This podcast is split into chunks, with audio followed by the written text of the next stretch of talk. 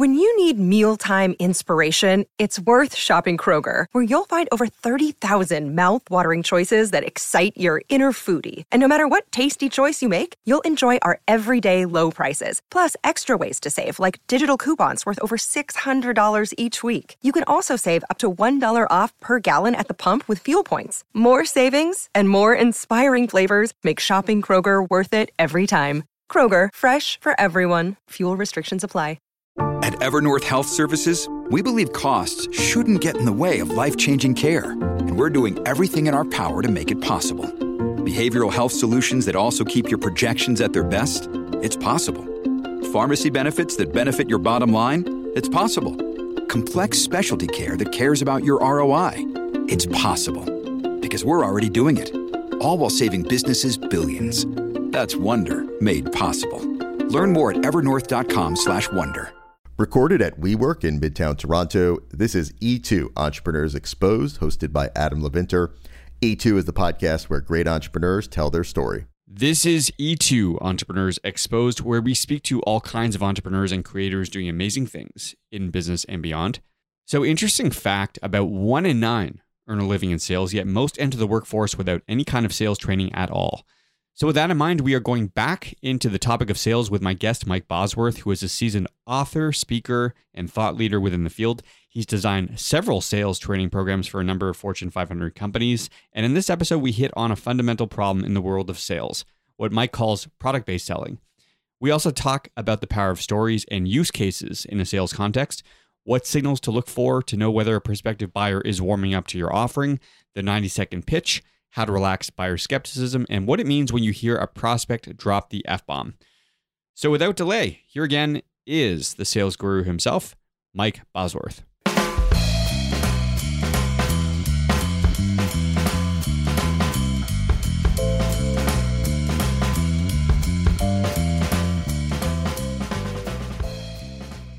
Take me back to the 70s and what the world was like then in the world of selling.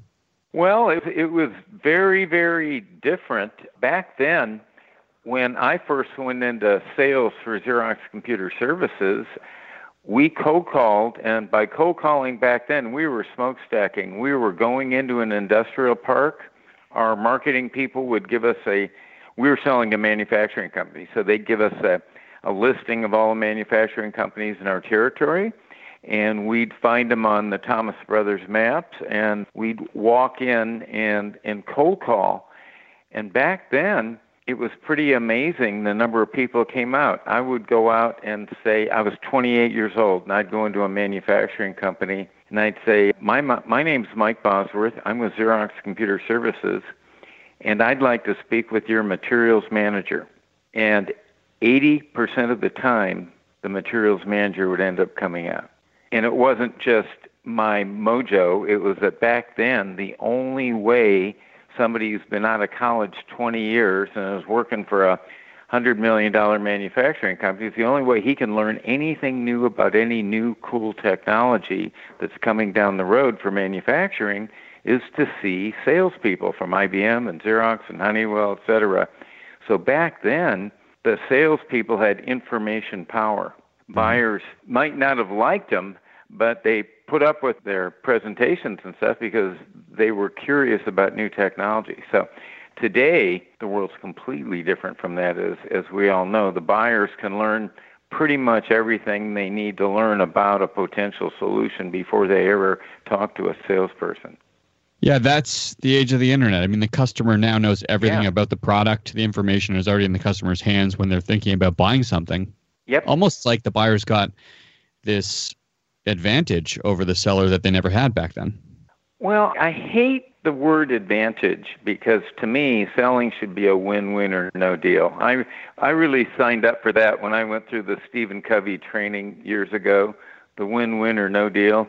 Mm-hmm. And so the word advantage, I don't know, it bothers me. I think in each time, you know, the buyer and the seller, I don't the buying certainly is different now than it was in the 70s, but in either case, I think it's pretty easy for the buyer and seller to come up with a win win or no deal. So in the 70s, there was somewhat of a barrier in terms of teaching people how to connect with others on a more personal level, right? The approach to selling was a little different back then. The the barrier was the knowledge that my parent company Xerox Corporation put on me when I became a rookie sales trainer in 1976. I went to the Xerox PSS instructor school to learn how to teach that course. And I learned how to sell bulldozers and hair dryers and multiple ways of closing and handling objections and all that. And I went kind of yuck. That's not the way I sell. And so I went back to my management, Xerox Computer Services, and said, you know, if that's the course you want taught, find yourself another resource because I, I can't teach that. I didn't do it. I don't believe it. It doesn't feel right to me. And that's when at Xerox Computer Services we started our internal project to design our own sales methodology, and we called it consultative selling. But the one thing that Big Xerox pounded into my brain, and this stuck with me for 32 years, was they said, Mike, we can teach salespeople to be more competent. We can teach them to be better speakers, better presenters, write better letters, teach them closing techniques, negotiating techniques, etc. But we can't teach connection. We can't teach rapport. It was first 2008 I came to the realization that the primary difference between top 20% salespeople and bottom 80% salespeople is not their IQ, it's not the number of hours they work, it's not who knows the product the best, it's the people who form the best emotional connections and build trust easily and quickly with strangers. Those are the superstars. How do how does the top percentile of performers build trust? Like what are some of the hmm. strategies and tactics that you see that are successful? They almost have no strategies and tactics whatsoever, Adam. They do it intuitively. Hmm. And that that's what causes such chaos when they then get promoted by their companies, where their companies are hoping that these phenomenally talented salespeople can teach other salespeople to sell just as good as they can if they promote them. It's fascinating stuff. So the let's let's fast forward a little bit from the late 70s to 1994. Microsoft Solutions hires you to help them sell more copies of Microsoft Office. So, yes. in during that experience, what did you discover?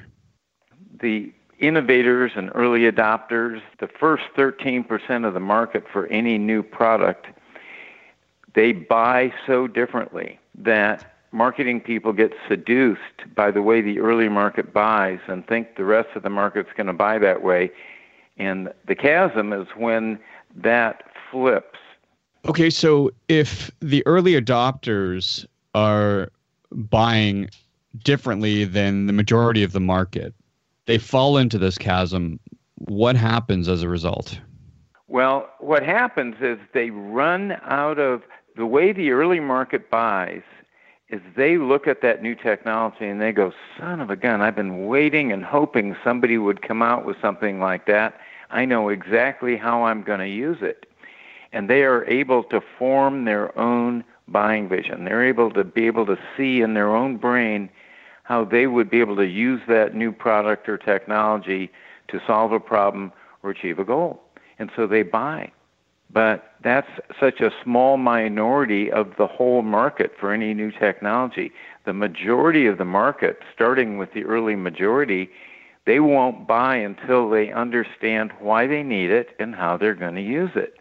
So in 1994, Microsoft had run out of early market buyers for Office. Now they realized that the majority of the people they wanted to sell to in small businesses didn't know why they needed it or how they would use it. And so they hired me and my team to go out and retroactively interview their early market buyers in small businesses doctors' offices, construction companies, real estate offices, etc. And we'd go out and say to them, Would you show us how you're using Microsoft Office to run your business? And they'd show us. We're, we're analyzing this, and we, you know we're making better profit decisions. We're collecting cash faster. Da da da da da. And then we'd say, well, how did show us how you did that same function before you had Microsoft Office?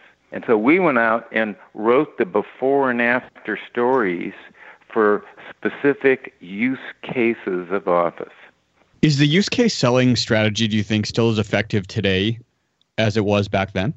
You know what, Adam? It's always been extremely effective, but so few people do it.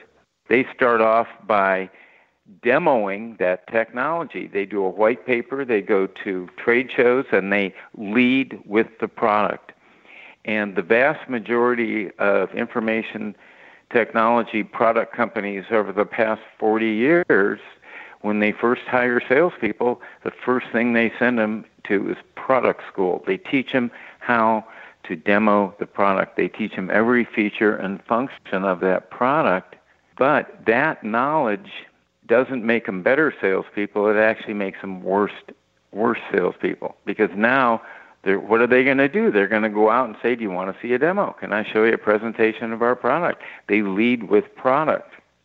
Use case selling says that the salespeople are patient enough to be able to diagnose does this person have a problem, a potential problem, a potential goal, a potential need that I can see him or her solving because I have superior knowledge of my product? Can I tell them a story about another real estate agent or another materials manager or another controller who used to do it an old way and now they do it this way? In other words, would they respond if I if I offered them a peer story? And most people will not turn down a peer story. You know, it's so interesting. I mean, I, I wonder what the reason is for neglecting this approach from the company level when they're training sales executives and they're looking for more effective ways to sell in order to boost conversions or sell more products or whatever.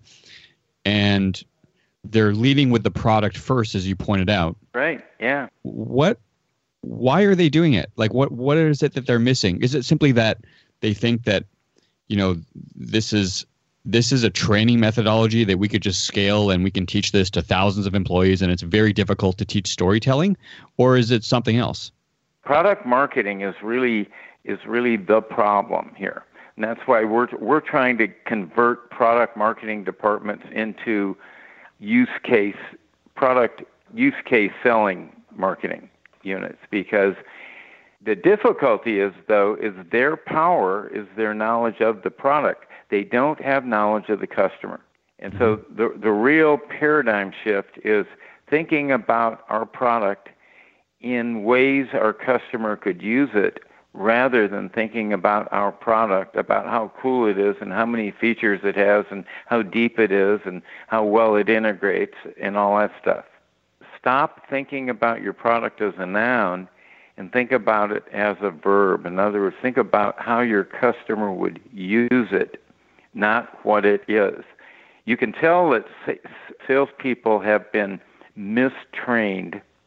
If you go out on a call and you hear the salesperson starting to say, Our solution will do this, and our solution will do that. That is an indicator that they were taught their product as a noun by their product marketing department. In class, they would say, it will do this and it will do that. And then when they go out on sales calls, they change the word it to our solution. Our solution will do this and our solution will do that. And that way of selling is rapidly becoming extinct because buyers are really turned off by it now. So, what do the effective salespeople lead with? Like, what are some examples of, you know, if you're if you're just lending an ear to a conference call and there's a buyer and a seller on the line, how do you know that the seller is really savvy? I would know that the seller is really savvy by their patience, by their ability to just build some connection and trust before they even get into their product. You know, there's the patience to hold off the diagnose and prescribe and whole sales call thing until they've first got some connecting point with that person, where they've got some connection and trust. That's what the top 20% do intuitively that the bottom 80% skip because they don't know how to do it. The bottom 80% dive into their sales process prematurely. Yeah, that's interesting. I wasn't going to ask you some strategies until later on the phone call, but because you brought this up, let's dive into this one first. How would a salesperson say who's trying to improve and who is in that bottom 80% relax a buyer's skepticism in order to build trust and form a connection earlier on in the prospecting phase? It's a great question, and that's what we have created a framework for to teach an, an engineer salesperson, a salesperson who majored in accounting, someone who's really, really smart, but maybe not that good at connecting. And it's, by the way, it's usually a family of origin issue more than anything else. But what we do is we first have to get them to recognize that they have two types of potential buyers, and you start off with them very differently.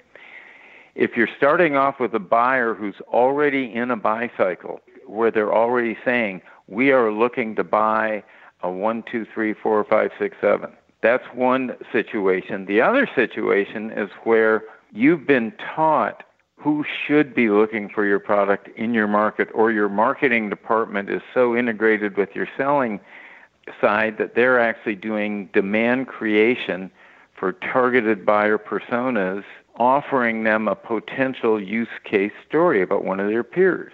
So, in other words, if the marketing, if the demand creation is started by the tactical marketing department because they're aligned with the way people sell, now really magical things happen. But if, if, if it was just me back in my territory at Xerox, I have nobody actively looking for my new MRP system because it was first generation. So everybody I call on isn't looking, but I think they should be looking. So that sell cycle or sell buy cycle is different. Which one do you want to talk about first? That one's probably more relevant because you did mention earlier on in the call you know, showing someone why they need it and how they're going to use it, even when they may not know in advance. Exactly. And the tool for that is a story, a 90 second maximum customer, we call it a customer hero story, but what it really is, it's a customer use case story. Oh, you're a marketing director. Can I share a quick story with you about another marketing director we're working with right now? What marketing director would turn down that story? 100%. You know what's so interesting about that? I almost think about when we, you know, nobody wants unsolicited advice from somebody. You're right. Right. You're and right. and so like if I say to somebody, you know, a quick example. So I'm having trouble managing my accounts receivable and payable, and I'm looking for some new slick software. Can you guys, you know, I'm putting this email out to a few colleagues. Can you guys suggest some accounting software that you like that's been effective for you? And somebody writes me back and says, like, you should use FreshBooks. Like, why aren't you Yep. using FreshBooks yet? Like, I, Yep. I would respond differently to that email than I would if somebody called me and said, you know, in my experience, what happened to me was, you know, I had bookkeeping that was all messed up. I hired a part time bookkeeper. I was using QuickBooks and then I moved to FreshBooks or whatever. And this was my experience. And then they kind of got Yeah. into a story. Like that's what I would respond to. as a buyer. And but how many salespeople are leading that way? Very few. Mm-hmm. And if you think about it, most of the people out there are not actively looking for what you sell, even though many of them, in your opinion, should be looking, right? So the place to play, if you're a smart salesperson, is to initiate new buy cycles with people who sh- aren't looking yet but should be looking. Because if you get them to look, you get to be column A and you get to write the requirement. Yes, they're still going to have to put it out for bid, but you've got the credibility, the trust in the beginning, and you're in essence writing the specification for the RFP to favor what you sell. How do you know whether a prospect is warming up to you, during this process? Like, Oh, are there some great question. clues that someone can look for in the selling process early on? There certainly are, and we call them public displays of trust. And I'm trying to find, a, I got a list of them here someplace. but uh, public dis- displays of trust, in other words, is the buyer demonstrating by his or her behavior with your salesperson that they're increasing their level of trust with your salesperson? Like the the first big public display of trust is can you get a, a stranger after just a short period of time, ideally a 90 second story, can you get a stranger to admit to you that they too are having a problem? I mean, how many of us admit problems to people who call, cold call us at home at night? Yeah, I mean, I'd say most people are quite uncomfortable with that. Yeah, and they try and get them off. So the fact that your buyer says, "Well, you know, Adam, I really am having a problem collecting cash." You know, he had because you might have told him a story about another controller who used to have trouble collecting cash and he needed a way to do A, B, and C and our software gave it to him and now he's collecting it, you know, in 32 days instead of 62 days, but enough about me. What's going on here? Odds are that use case story told well, built well, will get him to say, you know, I'm struggling with that too. That's a huge public display of trust to a salesperson. Hmm. And then, you know, th- then if they'll go deeper and start talking about how it's impacting other people in the company. Another public display of trust is when a buyer starts talking about the kids they coach or their, you know, the soccer team and stuff where they're now sharing personal information. And, you know, I'll tell you a funny one. Back when I was 28 years old selling to 48 year old manufacturing executives, and it was a long sell cycle, you know, 60, 90, 120 days, multiple calls, and two or three calls in, if the senior person would drop an F bomb in front of me, I knew, I said, I've got this guy. He just showed me he trusts me because he will now use the F word in front of a outside salesperson who's 20 years younger. This episode is brought to you by La Quinta by Wyndham. Your work can take you all over the place, like Texas. You've never been, but it's going to be great because you're staying at La Quinta by Wyndham. Their free bright side breakfast will give you energy for the day ahead. And after, you can unwind using their free high speed Wi Fi. Tonight, La Quinta. Tomorrow, you shine. Book your stay today at lq.com. Look, Bumble knows you're exhausted by dating. All the must not take yourself too seriously and 6 1 since that matters. And what do I even say other than hey? well, that's why they're introducing an all new Bumble with exciting features to make compatibility easier, starting the chat better, and dating safer. They've changed, so you don't have to. Download the new Bumble now. Okay, so I want to shift gears into some more, I guess, macro fun stuff related to sales. Okay. So recently I read Dan Pink's book, To Sell is Human, I think it's called. I forget Yep. the title. I believe that's Yep. it. The is. premise is really that everyone is in sales, whether it's convincing your boss that you deserve a raise, you want to, you're sending an email in an attempt to receive a certain type of response, you're giving an opinion at a meeting, cajoling Yep. kids at dinner, whatever. Like we're all in sales. Like I Because buy the into I buy into this theory. Yeah, the common denominators, we're all trying to influence other human beings. So given that, what you just said, Mike, why do you think people still have such a negative perception of sales or salespeople? I mean, we all like to I- buy things. Where does the negativity come from here? I think historical experiences.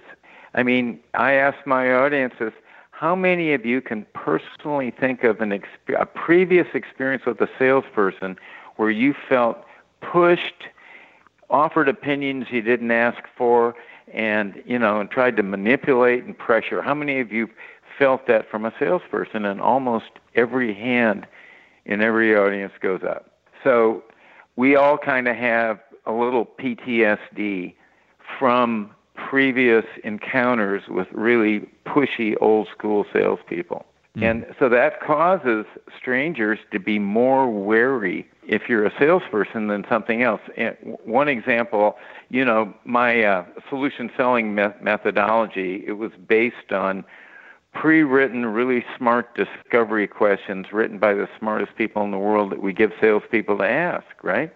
So we we figure like doctors, you know, if you go in and meet a doctor you've never met before, how does that doctor build trust with you? Do they show you the diplomas on their wall from Columbia Medical School, or do they start asking you really intelligent questions you're capable of answering, where you say in your own brain, God, this guy really knows his stuff?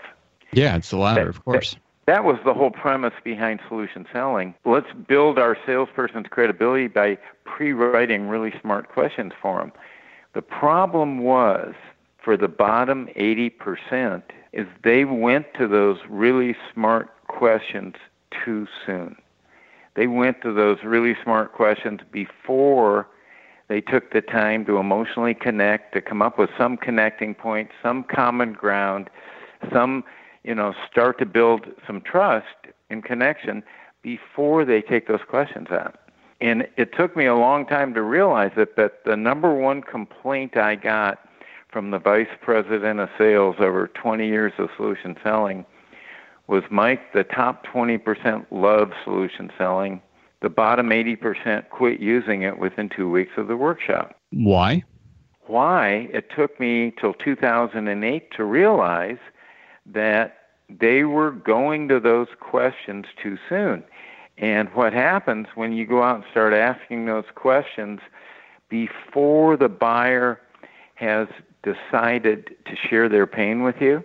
In other words, if you start asking invasive questions before your buyer trusts you enough to share a problem with you, they're going to start push, pushing their hands up figuratively and say, Whoa, you don't know me well enough to ask me all those questions.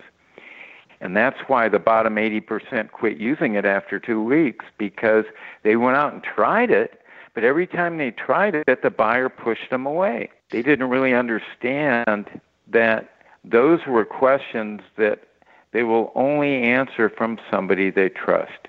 Interesting that you say that. And you also mentioned regarding this top 20% a little bit earlier on around, around this being a family of origin thing. What did you mean yeah. by that? Well, I didn't have a good family of origin, and to show the self esteem I had developed in my family of origin, when I was 18 years old and a freshman at Mount San Antonio Junior College, I took a speech class that I had to drop out of because I was going into the bathroom throwing up before I, you know, with the thought of having to get up in front of the room and talk. Mm. And now I make my living doing it.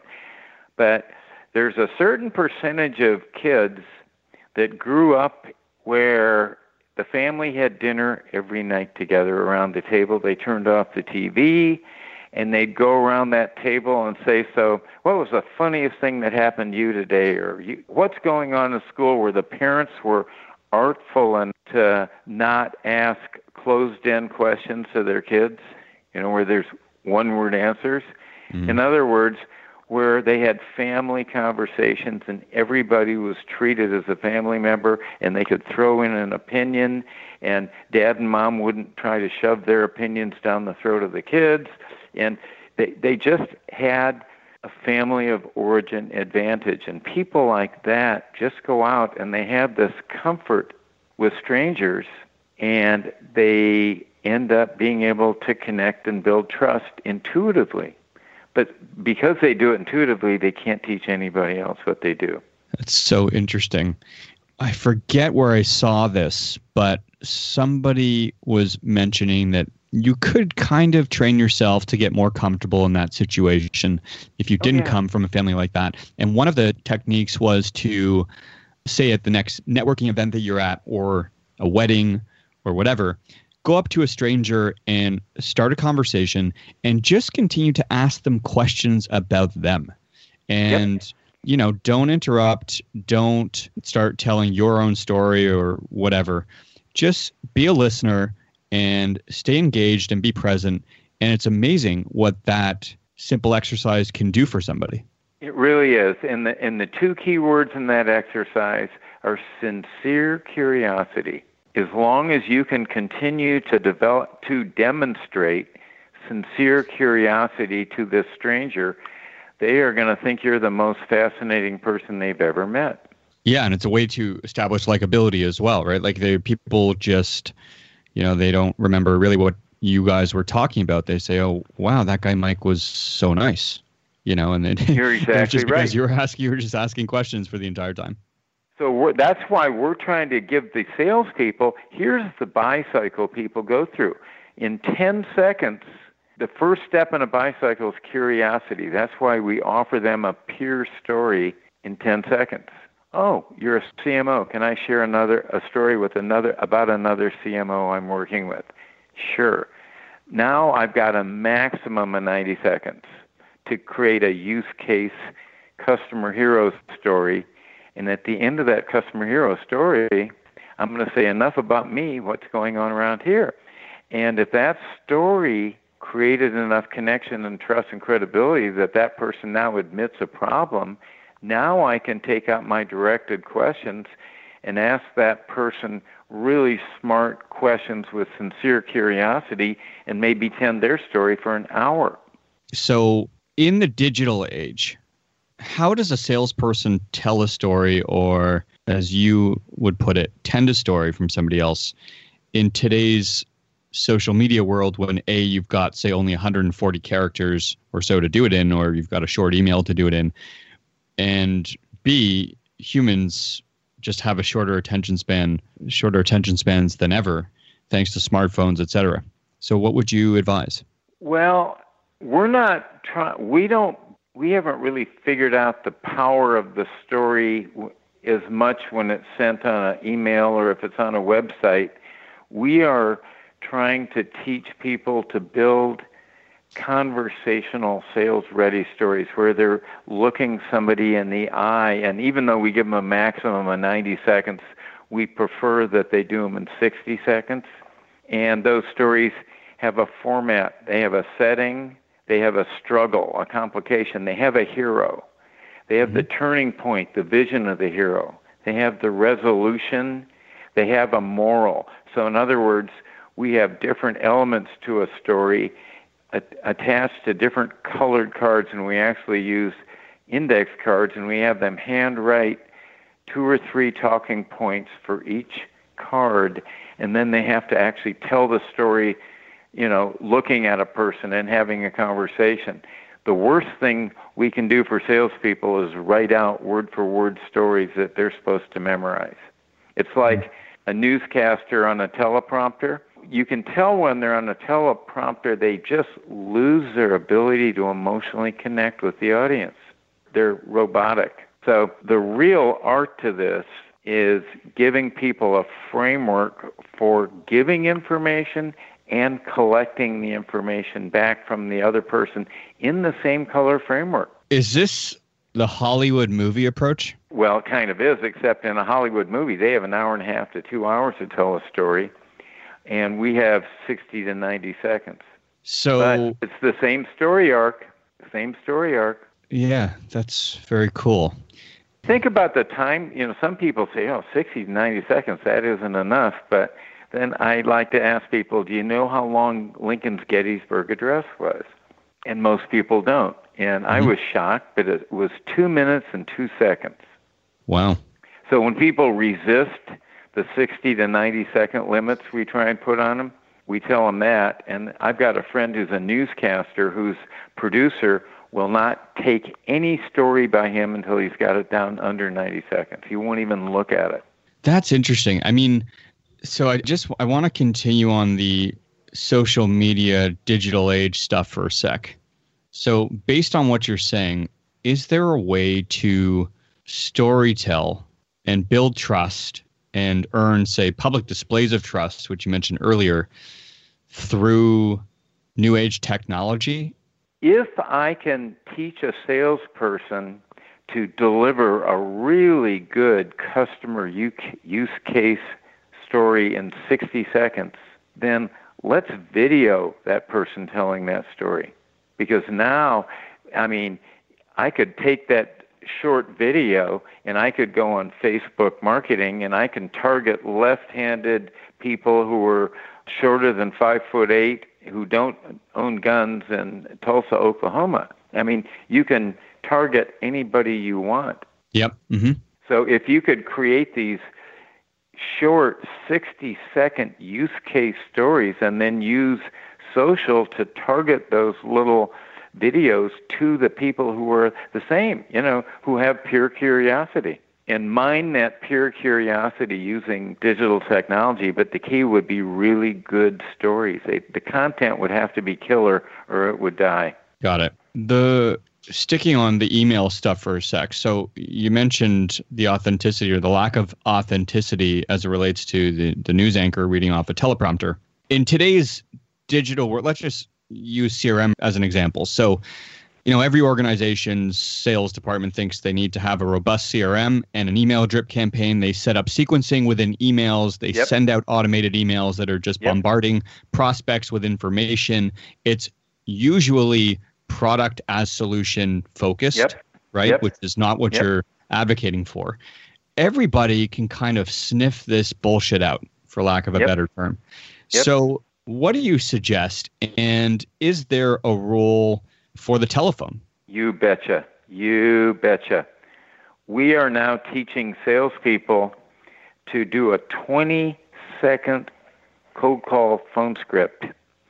And assuming that 98% of the time they're going that script is going to go right to their voicemail. So I'm a total believer in leaving a maximum 20 second voicemail that creates curiosity. Mm-hmm and gives them an opportunity to respond and, and also says, and if I don't hear from you, I'll try you again at 2 p.m. on Thursday and give a specific date and time. We found that if it's offering a peer story, you know, if I said, Adam, this is Mike Bosworth calling, you, you and I don't know each other, but maybe I make it warm. But, you know, Gerhard Schwantner told me that you might be interested in what I do I'd like to share a story with you about another person who has a, a podcast. Mm-hmm. And leave it that short on in, in 20 seconds as a voicemail, hugely successful. I could totally. But then you better have that. a good story. You better have a good story in your pocket for when you do connect with that person. Yeah, no, I could totally see that. Quickly, I know we're bumping up on time. A few last questions I want to ask you about. So, I read an interesting stat online, something like 4,000 universities in the States, about 100 in Canada or so. So 4,100 college university institutions in North America. Less than 200 have sales programs, let alone a sales course. Yet, oh, grown.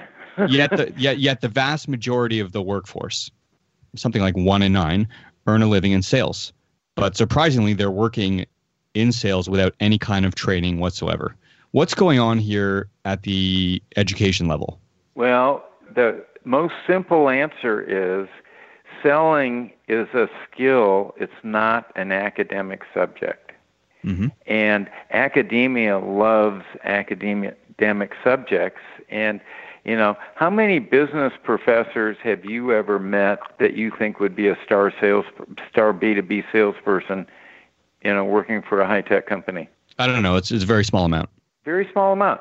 So how can we? One, I mean, I wish. Well, I've got some potential solutions, but I wish that we could teach these college professors to be good sales trainers. But you can't really teach somebody to do something that you can't do yourself if it's a skill. You can give them knowledge, you can give them an academic course, you can give them bubble tests, but I mean, it's like when you're a teenager learning to drive a stick shift car. You can't learn that from a lecture.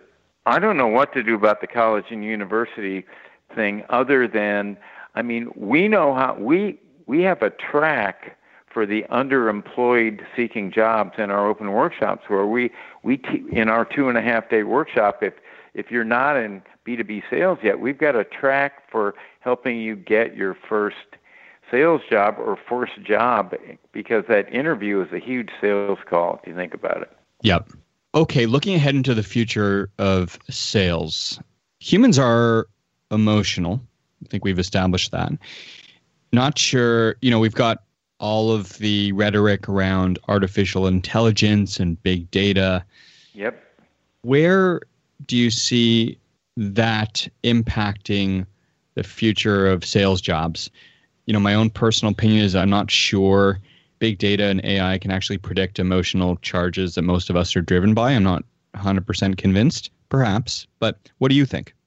Even if they were able to predict it, how do you teach a journeyman salesperson to go out and have an interaction with that person and actually stimulate that buy cycle? I, I think we're a long ways from replacing human connection and trust. Yeah, I think that's good. That's good last words. I just want to. I know we we've touched on almost all your books. I want to just give the listeners the quick overview of your best-selling book, Solution Selling: Creating Buyers in Difficult Selling Markets. Highly recommended. Customer-centric selling, which you also co-authored, and the newest book, What Great Salespeople Do The Science of Selling Through Emotional Connection and the Power of Story. Where else can people find out more about you, Mike? The easiest thing is mikebosworth.com or connect with me on LinkedIn. And you also mentioned the workshops. Where can people find out more information about those? Well, my next public workshop is September 12th through 14 in Minneapolis, and we haven't even posted the brochure for it yet. But if you're interested in that date, contact me and I'll give you the details. There you go. Well, Mike, congratulations on all of your success, the books, the workshops, and all that you've done in your career as it relates to sales. This has been a real pleasure talking to you today. Well, it's been a pleasure talking to you, Adam. I think you've got a future in interviewing, and I think there's some job openings. I think Charlie Rose kind of gave his job up. and uh, yeah. Okay. Well, I'll take that as a compliment. Yeah. I appreciate it, Mike. We'll let you go. Okay. Have a great day. E2 is brought to listeners in part by Scriberbase. Visit scriberbase.com for more info. Indochino, made to measure suits and shirts at a great price. More at Indochino.com. And WeWork, where businesses thrive. More at WeWork.com. If you like E2, you can subscribe to the podcast wherever you consume your audio. Leave us a review. Even become an exclusive supporter of the show. Visit glow.fm slash E2 to do so. Until next time, make today count with whatever it is you're working on.